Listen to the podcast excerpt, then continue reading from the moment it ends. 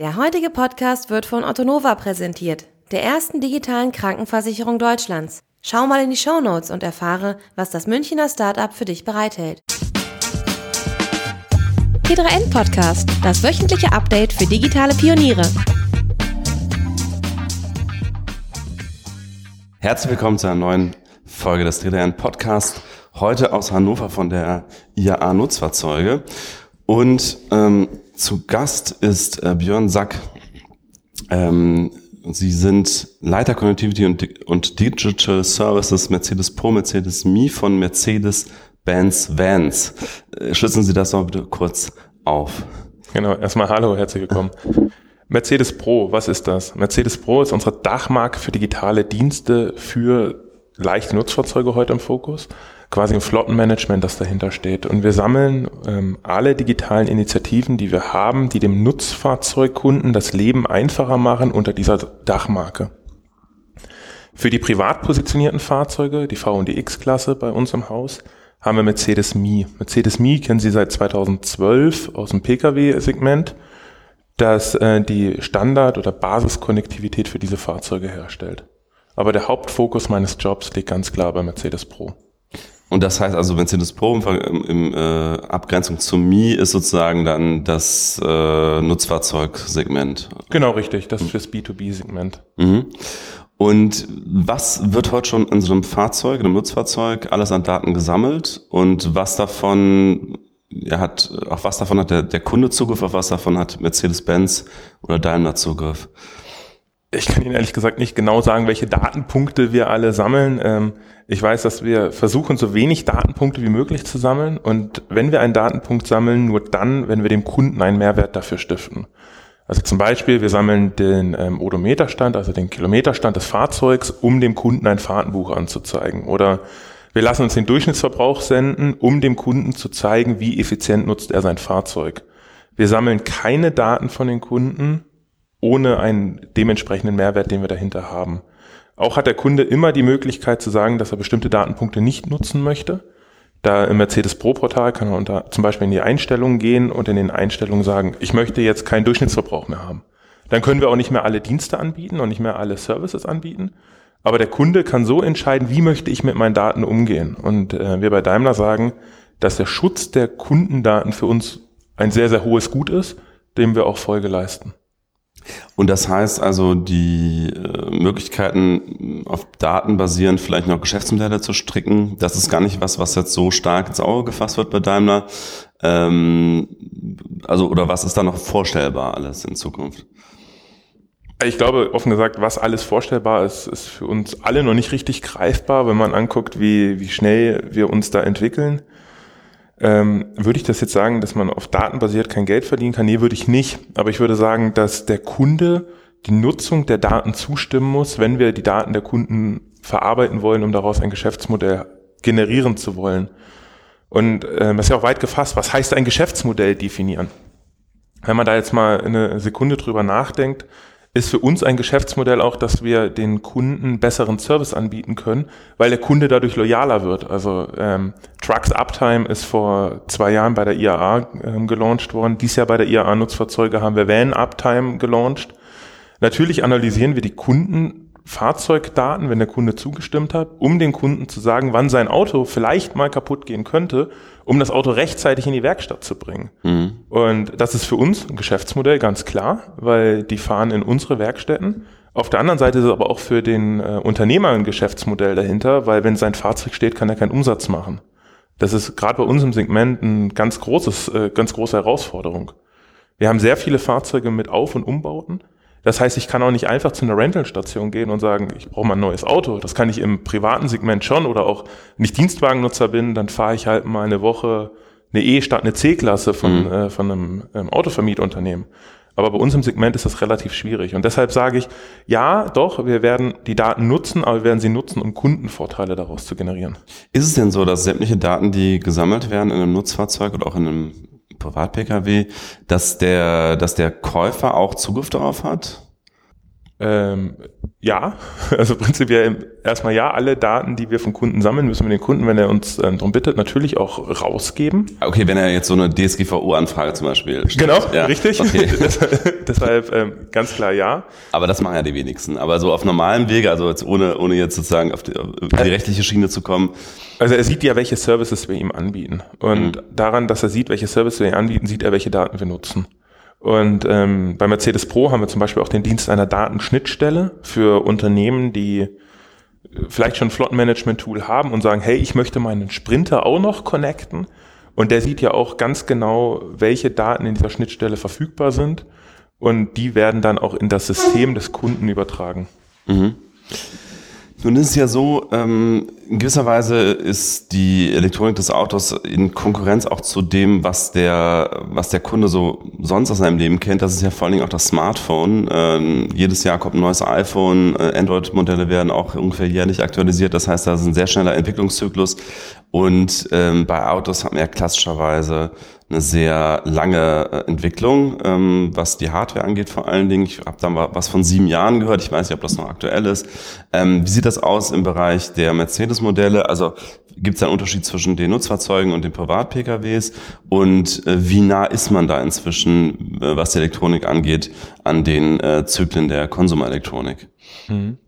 Ich glaube, wir müssen hier unterscheiden zwischen dem, ich nenne es mal dem Blech des Fahrzeugs und den Services, die um ein Fahrzeug herum geschaffen werden. Ähm, ja, Sie haben recht, ein iPhone wird fast jährlich oder ich glaube sogar jährlich ähm, gelauncht, aber ich glaube, das brauchen wir im Fahrzeugsegment gar nicht. Sondern was wir machen müssen, ist, wir müssen den Kunden in schnellen Zyklen innovative und gute Services anbieten, um sein Geschäft zu optimieren. Und seine Kernaufgabe, Auto fährt von A nach B, das können wir seit sehr vielen Jahren extrem gut. So, und jetzt sagen wir, wir gehen einen Schritt weiter und wir helfen ihm besser und effizienter zu werden. Und wenn ich jetzt einfach einen Blick auf Mercedes Pro werfe, dann sind wir mit Mercedes Pro in den Release-Zyklen des Updates von Software genauso schnell wie heute ein ähm, vergleichbarer Marktbegleiter auch ist mit irgendwelchen digitalen Services. Also wird das auch sehr regelmäßig aktualisiert? Sehr regelmäßig wird das aktualisiert, genau. Gibt bei den Nutzerzeugen auch schon so ein Software over the air, wie es jetzt? Ja, genau. Im neuen Sprinter haben wir das drin. Mhm. Da können wir over the air auch neue Software draufspielen. Also vielleicht ganz kurz für die Hörer, die es nicht wissen. Also over the air heißt sozusagen, dass ähm, das Auto verbindet sich meist wahrscheinlich über LTE äh, mit dem Internet und kann Software-Updates äh, sozusagen über die Luft einspielen, ohne dass man jetzt zu einer Werkstatt fahren muss und sich irgendwie ein Software-Update manuell draufspielen lassen muss. Ähm, und das gibt's im äh, Privat-Pkw mit der A-Klasse, glaube ich, mit MBUX zum ersten Mal. Und bei den Sprintern gibt es das jetzt auch, aber die haben nicht MBUX drauf. Doch, wir haben im Ach, Sprinter auch ah, MBUX. Ah, okay. Also MBUX, das ist äh, sagen das neue Betriebssystem äh, für die Entertainment und generell die Elektronik im, im, äh, in den Mercedes-Fahrzeugen. Das wird wahrscheinlich jetzt nach und nach auf alle, alle Modellplatten äh, ausgeweitet, nehme ich an, oder? Soweit ich weiß schon, ja. ja okay. Aber ich, ich kenne jetzt nicht von dem gesamten Konzern ja. die, äh, die Planung. Ähm, aber das MBUX ist für uns ein äh, ganz klares strategisches, strategischer Vorteil. Das ist ein hoch innovatives System, das wir da haben. Wir haben Mercedes Pro und MBUX auch hart miteinander äh, verschweißt. Das heißt, mhm. ich kann aus dem Portal, wenn ich als Flottenmanager an meinem Computer sitze, direkt zum Beispiel Navigationssystem Ziele auf das MBUX schicken oder auch eine Abfolge von Zielen als Route. Ähm, und da ist noch ganz viel denkbar. Und ähm, deshalb ist für uns zumindest MBUX ein integraler Bestandteil unserer Digitalstrategie. Ja. Mhm. Ich habe mir das ja selber angeschaut. Ich war ähm, bei der Vorstellung auf der CES in Las Vegas. Da wurde es jetzt zum ersten Mal, glaube ich, öffentlich gezeigt. Und tatsächlich muss man sagen, es ist ganz gut angekommen. Also hat sogar die amerikanische Tech-Presse aufgegriffen und äh, geschrieben, äh, also ich glaube TechCrunch hatte sowas geschrieben wie, ich hätte nie gedacht, dass irgendwie das Entertainment-System eines Autoherstellers irgendwie das Highlight der CES sein wird. Äh, und tatsächlich ist es ja relativ nah dran an dem Erlebnis, was man so mit Smartphones hat. Ne? Also die, das ist eine Touch-Bedienung, es ist, ähm, hat 3D-Grafik mit Nvidia äh, 3D-Prozessoren drin. Ähm, es ist so, ja, ziemlich nah an dem, was man so von aktuellen Smartphones kennt. Das heißt, da hat man sich ja schon durchaus an die Konsumerelektronik irgendwie angenähert. Und das ist äh, auf jeden Fall ein Fortschritt, weil wenn man sich so die alten Entertainment-Systeme in den Autos anschaut, die waren immer Jahre hinterher, muss man sagen. Äh, weiß ich, äh, wie Sie das beurteilen, aber ich fand immer, wenn mich, also selbst wenn ich ein aktuelles Oberklassenauto gesetzt habe, war das immer ein schlechteres Erlebnis als auf meinen aktuellen Smartphones. Ganz klar, aber da haben wir aufgeholt mit MBUX. Ja. Und das Kundenfeedback, das wir jetzt in den ersten Monaten eingesammelt haben, ist auch sensationell. Also liegt weit über unseren Erwartungen. Und ich glaube, da ist auch die gesamte Mannschaft mega stolz drauf, das geschafft zu haben. Und das gilt jetzt auch für die konservativen, also ich sage jetzt mal, sind wahrscheinlich konservativere Käufer von so Sprinter-Modellen als jetzt A-Klasse. Äh, so einem klassischen Sprinterkunden kann man eigentlich immer dann erklären, dass etwas gut ist, wenn er sein Geschäft optimieren kann. Mhm. Ich weiß, so ein ähm, Cab-Fahrer, also Courier Express Parcel-Fahrer ähm, auf der Autobahn steht wahnsinnig, oder auch in der Stadt steht immer wahnsinnig unter Strom und unter Druck. Und wenn man dem sagen kann, hey, wenn du unser Auto kaufst, dann machen wir dein Geschäft leichter, weil wir haben verstanden, wie dein Geschäft funktioniert, ähm, dann ist das ein großer Mehrwert und da hilft uns die, die ähm, Voice Control, also die, die dass, dass ich mit dem Sprachassistent, Sprachassistent, ja. Dankeschön, hilft uns da ungemein, dass wir da das Leben einfacher machen können. Wir sind auch noch einen Schritt weiter gegangen bei Mercedes Pro und haben zum Beispiel ähm, die Fahrer-App, die wir haben, mit Siri ähm, vereint. Mhm. So dass heute ein, ähm, ein Paketefahrer aussteigen kann aus seinem Fahrzeug und sagen kann, hey Siri, schließ mein Fahrzeug ab. Und in der Sekunde ist das Fahrzeug abgeschlossen. Da müssen wir einfach mal sich bildlich vorstellen, der steigt aus, hat 5, 6, 7, 8, 9, 10 Pakete in der Hand, balanciert die, der, der Fahrer, und dann helfen wir ihm, sein Geschäft einfacher zu machen. Und weil wir einfach versuchen, so immer mehr den Kunden zu verstehen, sagen die Kunden auch, ja, wir sind zwar vielleicht eher eine konservative Gruppe, aber ihr versteht unser Geschäft und deshalb helfen wir euch. Oder jetzt, deshalb kaufe ich das. Jetzt frage ich mich gerade, wie viele Paketfahrer haben ein iPhone? Wäre ja nicht eine Google-Integration vielleicht sinnvoller gewesen, also mit dem Google-Sprachassistenten? Die äh, Frage kann ich Ihnen jetzt leider nicht vollständig äh, beantworten, weil ich es einfach nicht weiß. Ähm, aber irgendwo mit muss man anfangen. Mhm. So, und wir haben uns halt dafür entschieden, mit der ähm, Apple-Variante anzufangen. Und alles ist möglich, dass man das auch noch ausweitet. Aber viele der Kunden, die ein iPhone haben, nutzen es auch tatsächlich. Wir unterbrechen kurz für einen Hinweis zu unserem heutigen Sponsor. Krankenversicherung war bisher immer ein Painpoint für dich. Du könntest jetzt ad hoc nicht sagen, was deine Krankenversicherung monatlich kostet. Das Thema hat nichts mit deinem Daily Business zu tun oder verhilft dir gar, finanzielle Einsparungen zu machen. Dabei lohnt es sich, einmal genauer hinzuschauen. Eine Familie mit vier Kindern kommt zum Beispiel bei der gesetzlichen gut und gerne mal auf 850 Euro im Monat. Bei einer privaten Krankenversicherung wie Otto Nova können es für manche Familien aber sogar nur 750 Euro sein. Auf ottonova.de kannst du dir schnell einen Überblick verschaffen, ob bei privater oder gesetzlicher Versicherung mehr für dich drin ist. Dort erfährst du auch, was Ottonova anders macht als alles, was du bisher von einer Krankenversicherung gewohnt bist. Über eine eigens entwickelte App, die den Nutzern als digitaler Gesundheitspartner dient, können sich Kunden über Videotelefonie aus der Ferne behandeln lassen, sich rund um die Uhr im Chat mit einem Concierge über alle Fragen und Anliegen ihres Gesundheitsmanagements informieren oder auch Rechnungen einreichen, die binnen weniger Stunden erstattet werden. Frank Thelen bezeichnet Otto Nova daher als Gamechanger. Einen verständlichen und fairen Vergleich zwischen GKV und PKV sowie Tipps zu deiner individuellen optimalen Absicherung erhältst du im E-Book von Otto Nova. Innerhalb weniger Minuten kannst du damit in Erfahrung bringen, was die Eigenschaften und Unterschiede konkret für dich und deine Gesundheit bedeuten.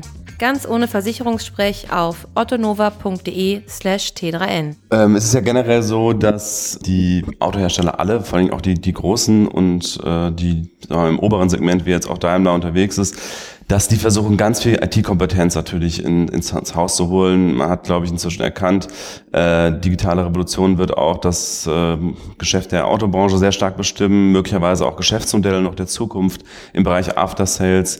Ähm, das Auto wird ja auch so eine Art Google für die reale Welt, wenn man irgendwie fragt, fahr mich mal irgendwie zu einem italienischen Restaurant oder so.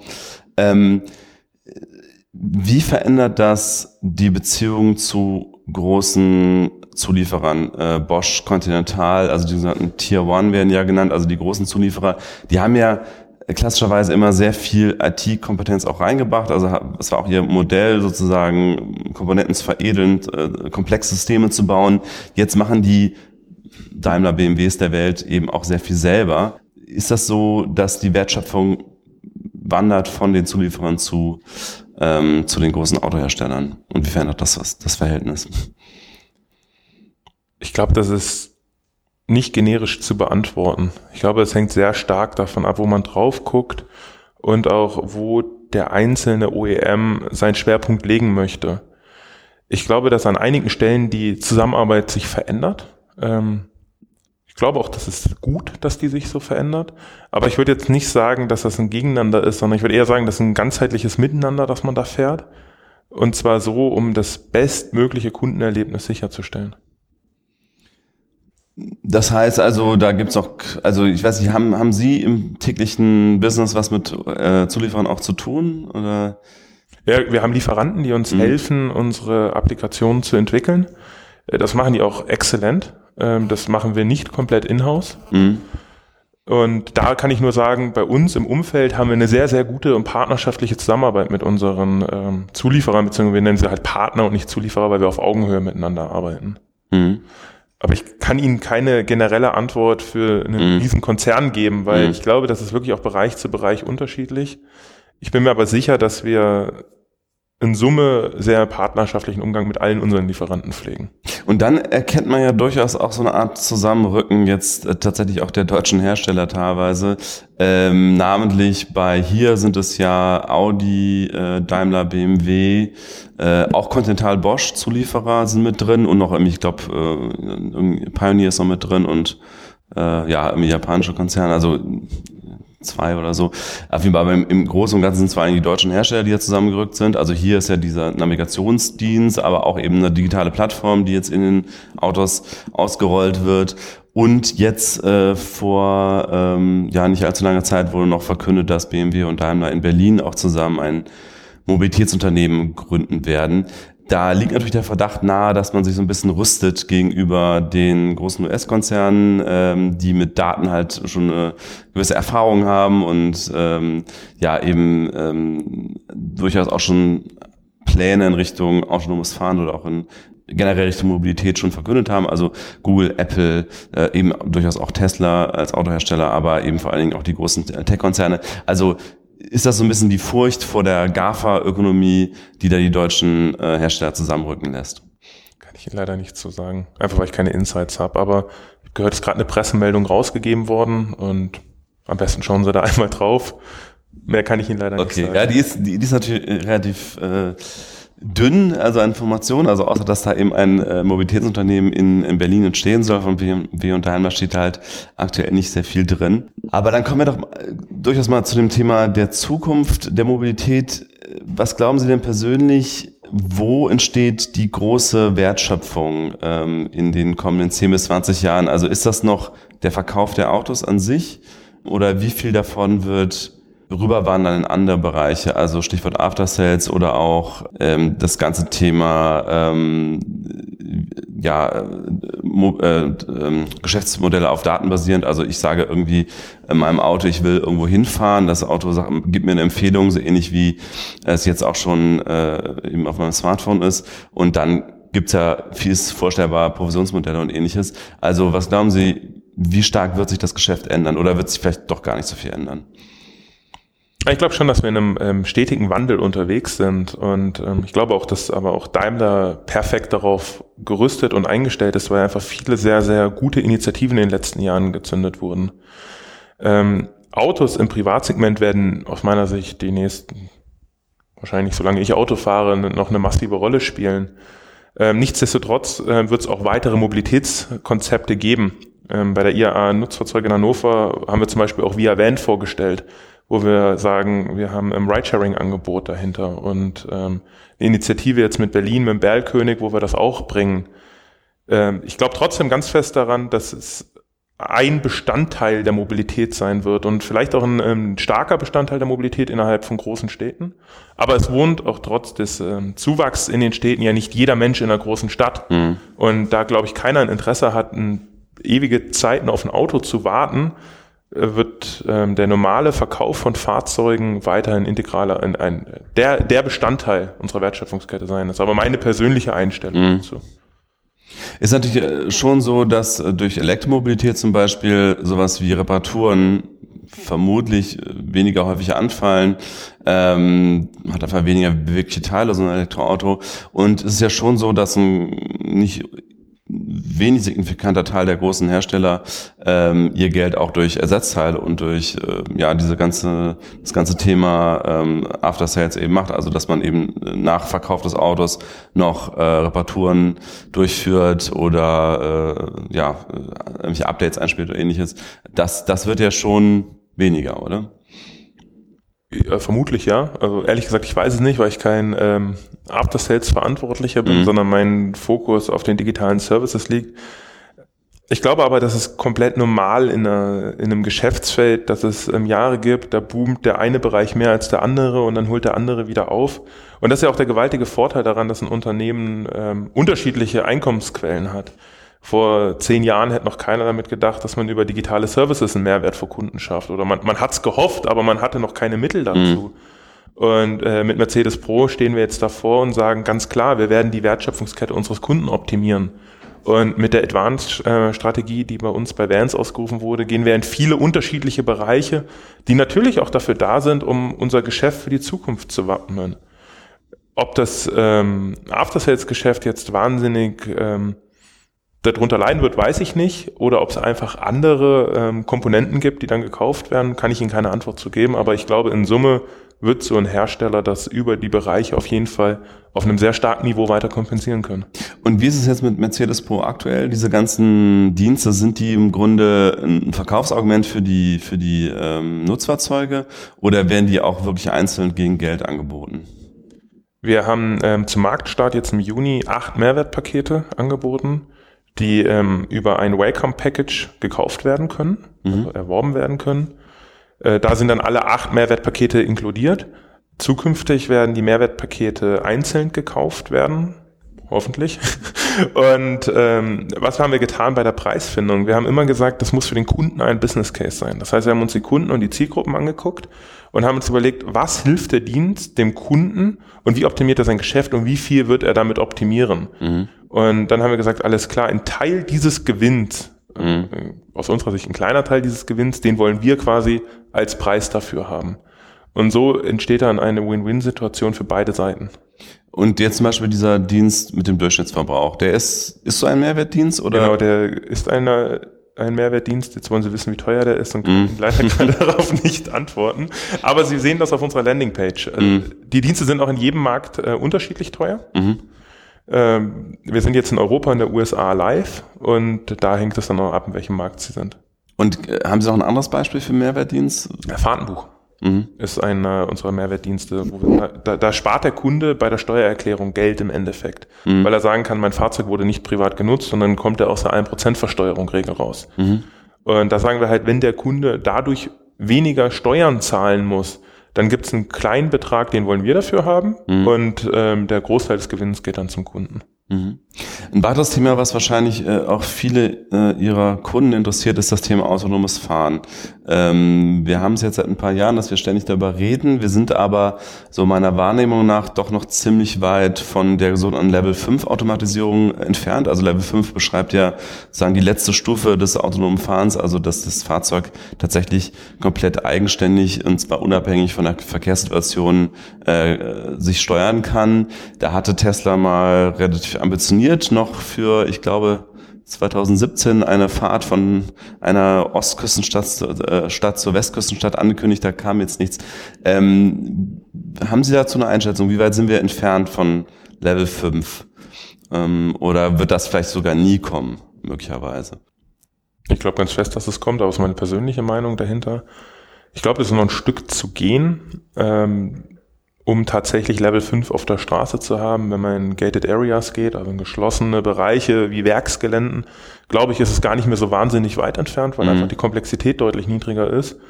Und ich glaube, das hilft auch ähm, der, der gesamten Technik zu reifen. So, und deshalb sollte man die Frage aus meiner Sicht von beiden Perspektiven anschauen. Also bin ich jetzt auf der öffentlichen Straße, das wird noch ein paar Jahre dauern, mit Sicherheit. Mhm. Bin ich in Gated Area, es wird vielleicht schon schneller kommen. Und wir haben jetzt ja auch gerade in Baden-Württemberg ein äh, Testzentrum eröffnet für autonomes Fahren. Mhm. Und auch daher hoffen wir uns alle sehr starken ähm, Technikboom nochmal dahinter, weil wir einfach noch mehr lernen können.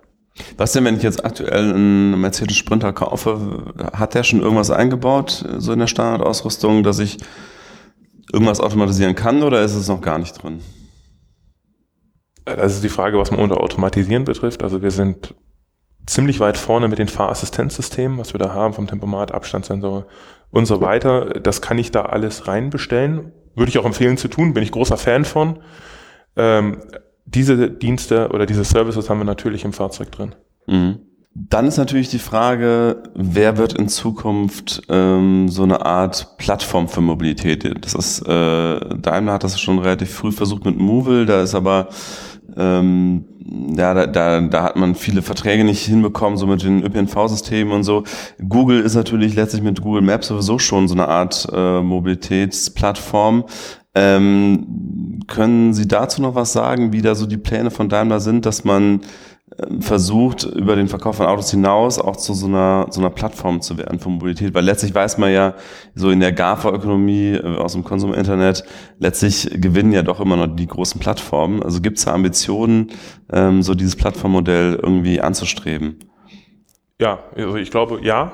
Ähm wenn ich mir angucke, was, also ich bin in den Details da nicht drin und mhm. in den, in den äh, Diskussionen auch nicht, weil es nicht mein Hoheitsgebiet ist, aber wenn ich mir anschaue, was wir tun und wie professionell wir als Daimler das tun mit ähm, dem Bergkönig, der Initiative mit der Stadt Berlin, wo wir Via Van jetzt bringen, wenn ich mir angucke, wie erfolgreich wir mit Via Van auch in äh, London sind zum Beispiel, Erklären Sie noch mal ganz kurz, äh, erst Bergkönig äh, habe ich mich jetzt kürzlich angemeldet und nicht ausprobiert, aber das ist ja mit der BVG zusammen irgendwie so ein, so eine, auch wie, ähnlich wie Moa hier in, in Hannover, so ein, so ein kleiner Van eben, so ein, so ein Bus, äh, den man für die so zwischen äh, irgendwie Taxi und ÖPNV nutzen kann. Also so, so preislich dazwischen und eben auch gepoolt mit anderen Leuten. Ne? Genau, richtig. Sie kriegen eine, Sie können über Ihre App eine virtuelle Bushaltestelle buchen. Da wird geguckt, welches Fahrzeug ist in der Nähe, wo müssen Sie hingehen, dass das Fahrzeug Sie einsammeln kann. Dann müssen Sie ein paar Schritte laufen. Steigen Sie da ein und dann fährt das Auto Sie bis kurz vor das Ziel, wo Sie wollen. Da gibt es einen Algorithmus, der guckt, wo macht es Sinn, dass Sie aussteigen, dass Sie nicht weit laufen müssen, mhm. aber auf der anderen Seite der Fahrer keinen großen Umweg fahren muss. Und Via Van in London ist auch das? Genau dasselbe. Okay. Das ist mhm. ähm, andere, also das läuft unter der Dachmarke äh, Via Van. Das ist mhm. ein Venture zusammen mit Via zusammen, amerikanisches Unternehmen. Mhm. Und ähm, im letzten Jahr sind wir da eingestiegen. Und wenn, wenn ich mir einfach solche Initiativen angucke, um darauf zurückzukommen, dann sehe ich ganz klar, dass Daimler sehr weit vorne ist, um ähm, Mobilität anbieten zu können und integraler Bestandteil zu sein. Und äh, das ist jetzt eher wieder das Privatkundengeschäft. Und auch wenn ich auf das, ähm, auf, auf die IAA-Nutzfahrzeuge nach Hannover gucke, beziehungsweise nach Kopenhagen, da ist Ubernatic vorgestellt worden, unser Konzeptcar für autonomes Fahren. Ich weiß nicht, ob Sie das gesehen haben. Nee. Auch da sieht man, dass wir aus meiner Sicht sehr weit vorne sind mit den Überlegungen, wie könnte in Zukunft die Mobilität aussehen und wie wollen wir integraler Bestandteil dieser Mobilität sein. Mhm. Ähm, ja, gibt es ansonsten noch irgendetwas, äh, was es verkünden gibt jetzt im Rahmen der IA-Nutzfahrzeuge oder vielleicht auch, äh, was kommt nach MUX? Ist das schon, ich nehme an, da wird entwickelt an einer Version 2.0 oder wird das jetzt immer so fließend äh, geupdatet oder, oder was ist noch zu erwarten in dem Bereich? Da gibt es eigentlich gerade nichts, was ich ankündigen könnte. Ich kann sagen, es bleibt spannend. Ähm, wir geben auf allen Seiten massiv Gas um in den digitalen Diensten und auch der Fahrzeug, in dem Fahrzeugentertainment ganz weit vorne zu sein. Ich glaube, mit unseren Initiativen, die wir jetzt gestartet haben, sieht man, dass wir liefern, dass wir ähm, schnell liefern können. Und ähm, für alle Kunden wird es einfach spannend sein, was da noch kommt. Und das heißt, die, aber die technische Entwicklung, ähm, da wird gar nicht so unterschieden zwischen Nutzfahrzeugen und Privat-PKWs. Es wird gleichermaßen vorangetrieben oder ähm, gibt es da Unterschiede? Wir haben ein Baukastensystem bei uns im Konzern, um möglichst viele Effizienzen auch zu heben. Und wir gucken immer für jede Branche, jede Zielgruppe, welche Lösung macht am meisten Sinn für den Kunden. Und da differenzieren wir dann nicht so stark, ist das jetzt für einen Privat-Pkw oder einen Commercial-Pkw, sondern macht es Sinn, diese Komponente einzusetzen, ja oder nein, und was ist der Benefit dahinter? Hm. Und so können wir uns, das ist eine unserer Stärken, die wir haben, halt an diesem Baukasten bedienen. Björn Sack, vielen Dank für Danke das Ihnen. Gespräch und vielen Dank fürs Zuhören. Bis dann. Tschüss. Ciao.